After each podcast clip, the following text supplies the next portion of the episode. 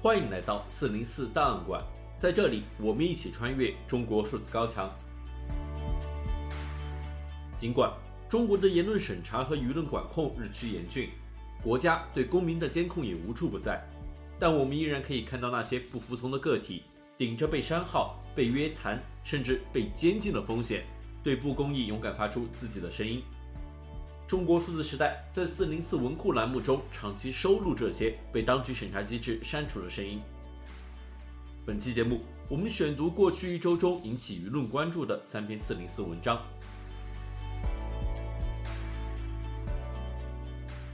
近日，最高人民法院办公厅发文，要求建设全国法院裁判文书库，自此，面向社会的裁判文书公开网被仅为法院内部干警查阅的裁判文书库所取代。二零二三年八月起，各地法院便开始要求判决文书原则上不公开、不上网。之前在裁判文书网上的判决书也大量下架。从此以后，生效裁判就不再向大众公开，而庭审直播网的公开数量今年也开始减少。当局将裁判文书转内网的这种司法不公开行为，在中文互联网引发巨大争议。四川大学法学院教授韩旭在关注中国法律的微信公众号“行者无疆”上发布文章，吁请最高法院紧急叫停裁判文书转内网的做法，但原文很快就遭到微信平台删除。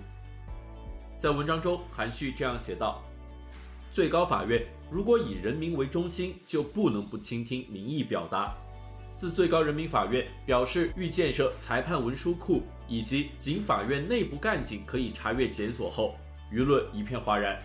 有一些学者认为这是司法公开化的大倒退，对司法信息化建设和智慧司法建设都是重重的一击。将来法律实证研究去向何处？共产党的执政理念是以人民为中心，如果最高法院坚持该执政理念，就应当倾听人民呼声。而不能一意孤行地开历史倒车，合乎民心、顺乎民意是赢得民众信任并提高司法公信力的必由之路。面对网上汹涌澎湃的舆情，最高人民法院应当以实际行动积极回应。中国行政诉讼法第六十五条规定，人民法院应当公开发生法律效力的判决书、裁定书，供公众查阅。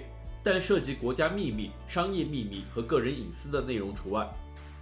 民事诉讼法第一百五十九条规定，公众可以查阅发生法律效力的判决书、裁定书，但涉及国家秘密、商业秘密和个人隐私的内容除外。既然法律已经规定公开公众查阅，最高人民法院应该认真执行。连一个国家的最高人民法院都公然违法，又如何培养国人的法治信仰？又如何要求他们遵纪守法呢？曾几何时，法院裁判文书公开被视为中国司法公开迈出的重要一步，是公众参与和监督司法的重要渠道。本来，公众了解司法的渠道并不多，将此重要渠道堵塞，更不利于司法来自社会的监督。我国宪法规定的公民批评权是建立在知情权基础上。如果社会大众不能参与和了解司法裁判情况，又何谈监督司法？如此一来，司法的任性和专横可能在所难免。人们凭什么以及如何感受司法公平正义？裁判文书上网是一种看得见的程序公正。西方有法谚云：“正义不仅应当实现，而且应当以人们看得见的方式实现。”如今人们看不见了，又如何能保证正义的实现呢？近日，一段视频引发关注：重庆一市民开特斯拉上班途中被交警进行交通管制，并要求他换路走。你好，同志，麻烦请你告诉我，重庆的交通管制是不是只管特斯拉？为啥子我在刚刚那个路口就只拦我一个车？是不是只管特斯拉？现在，如果你们是歧视特斯拉，请你拿出明确条文。今天是历史交通管制。哇，那为啥子只拦特斯拉？请你配合。我在上一个路口都只拦了我一个车。对了，现在特斯拉不能。有没有明确规定？请你拿出一个条文给我看。请你先配合哈。你请你拿出一个条文。我们特斯拉车主是卖去遭你们歧视的吗？你们有没有明确条文？说交通管制只管特斯拉。实际上，特斯拉车主受到不公对待的事件在中国各地时有发生。对此，微信公众号“剑客写字的地方”发布文章进行评论，但原文遭到微信平台删除。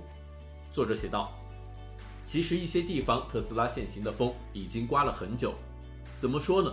他们似乎有理由，但是这个理由又似乎只可意会不可言传。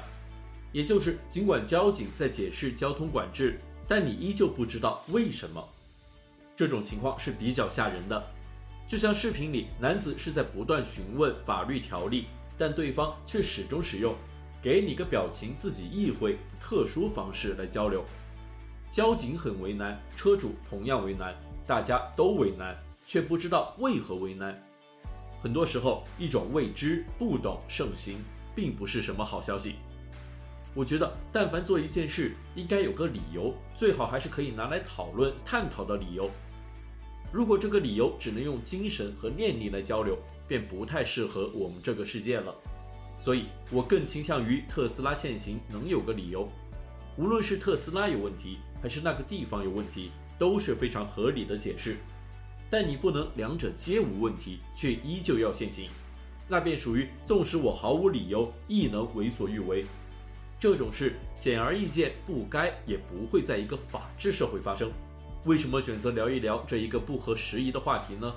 很简单，因为我相信这种事还会继续发生，但人们依旧会不知道理由。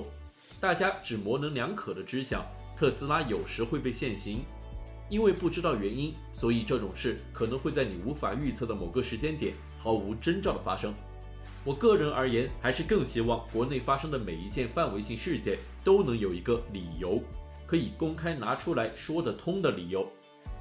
有因有果的社会，必然存在更大的进步动力。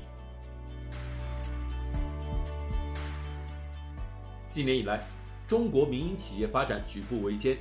近日，中国国家创新与发展战略研究会学术委员会常务副主席黄奇帆、国务院发展研究中心原副主任刘世锦、浙江大学民营经济研究中心理事长、金融研究院院长史进川、复旦大学经济学院院长、中国经济研究中心主任张军一同参与了由澎湃新闻、复旦大学经济学院以及文汇报文汇讲堂联合举办的“民营经济的生存和创新”研讨会，对民营经济当前的困境进行探讨。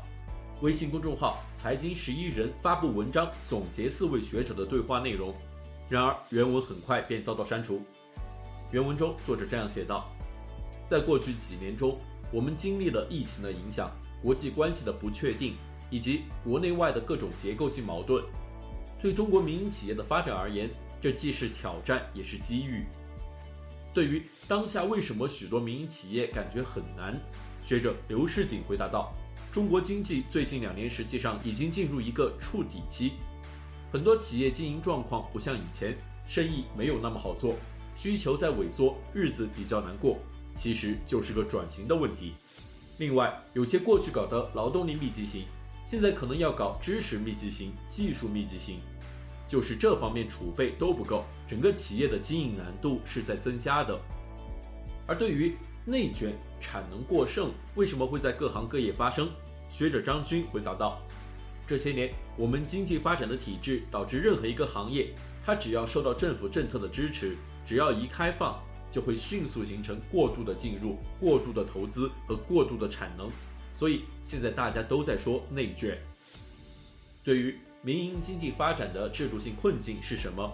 学者史进川回答道：第一，民营企业产权保护方面制度的缺位和越位是并存的，对行政权力我们缺乏制度性的约束，而我们政府经常以政代法，这方面是存在制度性的越位、认知偏差。第二，民营企业在近年的发展过程中，制度性的壁垒事实上是存在的。第三，混合制所有制改革实际上是一种制度穿插，这样的一种制度穿插，实际上在很多领域是有名无实的，很难真正的落地。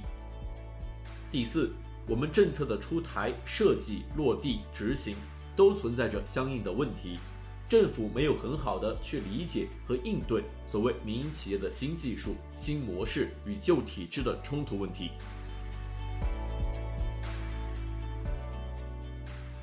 以上是本期选读的三篇四零四文章，文章全文见中国数字时代网站。这些作品版权归原作者所有，中国数字时代仅对原作进行存档，以对抗中国的网络审查。中国数字时代 CDT 致力于记录和传播中文互联网上被审查的信息，以及人民与审查对抗的努力。欢迎大家通过电报 Telegram 平台向我们投稿，为记录和对抗中国网络审查做出你的贡献。投稿地址请见本期播客的文字简介。阅读更多内容，请访问我们的网站 cdt.media。